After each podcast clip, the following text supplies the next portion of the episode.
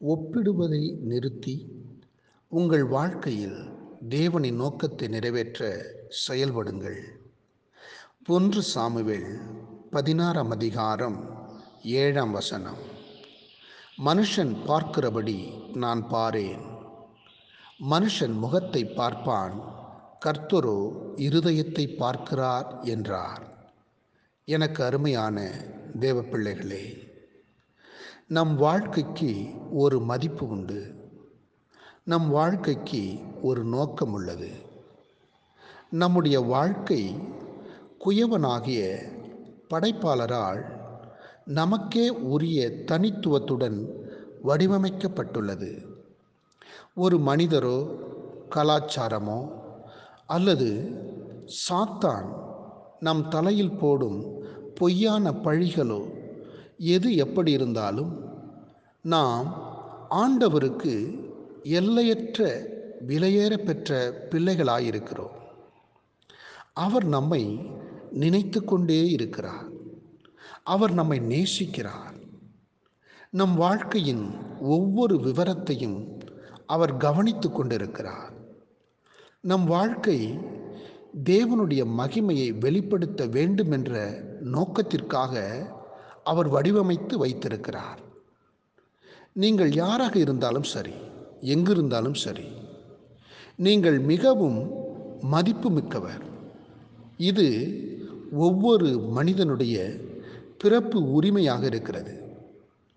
நாம் அனைவருக்கும் வெவ்வேறு திறன்களும் தாளந்துகளும் அளிக்கப்பட்டிருந்தாலும் நாம் யாவரும் ஏதோ ஒரு விதத்தில் குறைவுள்ளவர்களாக இருக்கிறோம் பலவீனமானவர்களாக இருக்கிறோம் ஆனபோதிலும் தேவன் தம்முடைய அன்பினால் நம் அனைவரையும் ஒன்றாகவே நேசிக்கிறார்.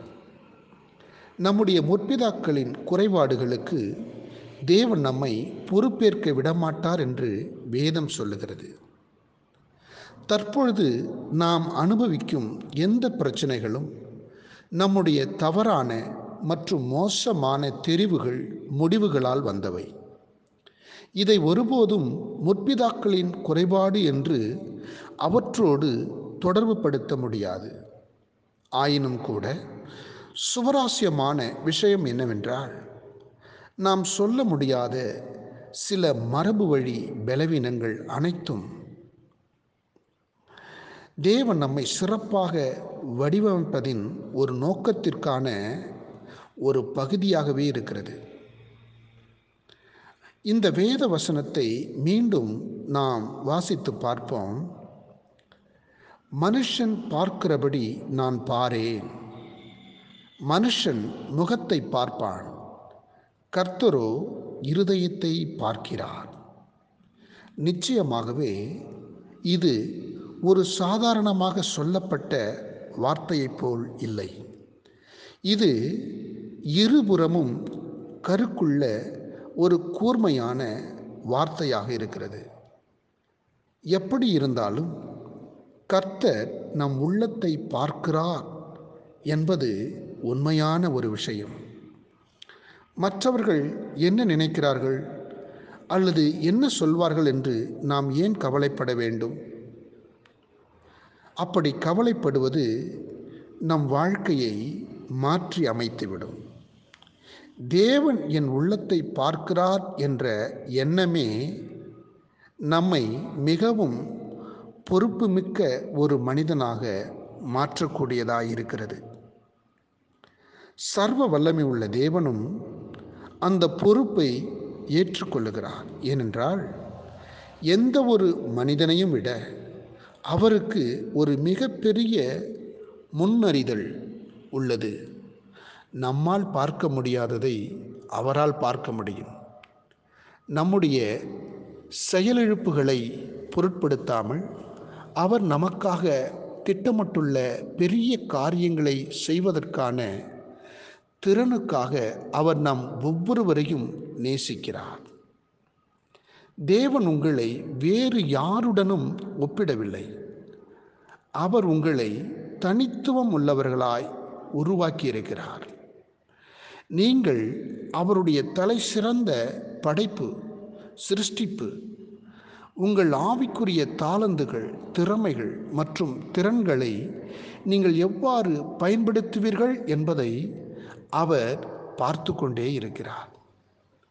தேவன் நம்மீது அக்கறை கொண்டவர். நம்மீது கவனம் செலுத்துகிறார். நம்மை விசாரிக்கிறார். மேலும் கிறிஸ்துவின் சரீரமாகிய திருச்சபையிலே நாம் அனைவரும் ஒன்றாக இணைந்து சமாதானமாக இருக்கவும் ஒருவருக்கொருவர் தேவனுடைய தாளந்துகளை பயன்படுத்தி அவருடைய திருச்சபையை கட்டி எழுப்பவும் அவருடைய திருச்சித்தத்தை நிறைவேற்றவும் முற்பட வேண்டும். மேலும் உங்கள் தனித்துவமான திறனை அடைய உங்களுக்கு உதவ அவர் எப்பொழுதும் ஆயத்தமாகவும் உறுதியாகவும் இருக்கிறார். உங்களிடம் இல்லாததை நினைத்து இனி நேரத்தை வீணாக்காதீர்கள். உங்களை யாருடனும் ஒப்பிடுவதன் மூலமோ அல்லது மற்றவர்கள் என்ன செய்கிறார்கள் என்ன நினைக்கிறார்கள் என்று அதில் கவனம் செலுத்தி உங்கள் சக்தியை வீணாக்குவதினால் எந்த பயனும் இல்லை. நீங்கள் எந்த நோக்கத்திற்காக வடிவமைக்கப்பட்டிருக்கிறீர்களோ அதை அடைய தேடுங்கள். தேவன் உங்களோடு கூட இருப்பாராக. நாம் பிரார்த்தனை செய்வோம். ஆண்டவரே நீர் என்னை எப்படி உண்டாக்கினீரோ அப்படியே உம்மை மகிமைப்படுத்த எனக்கு உதவி செய்தருளும்.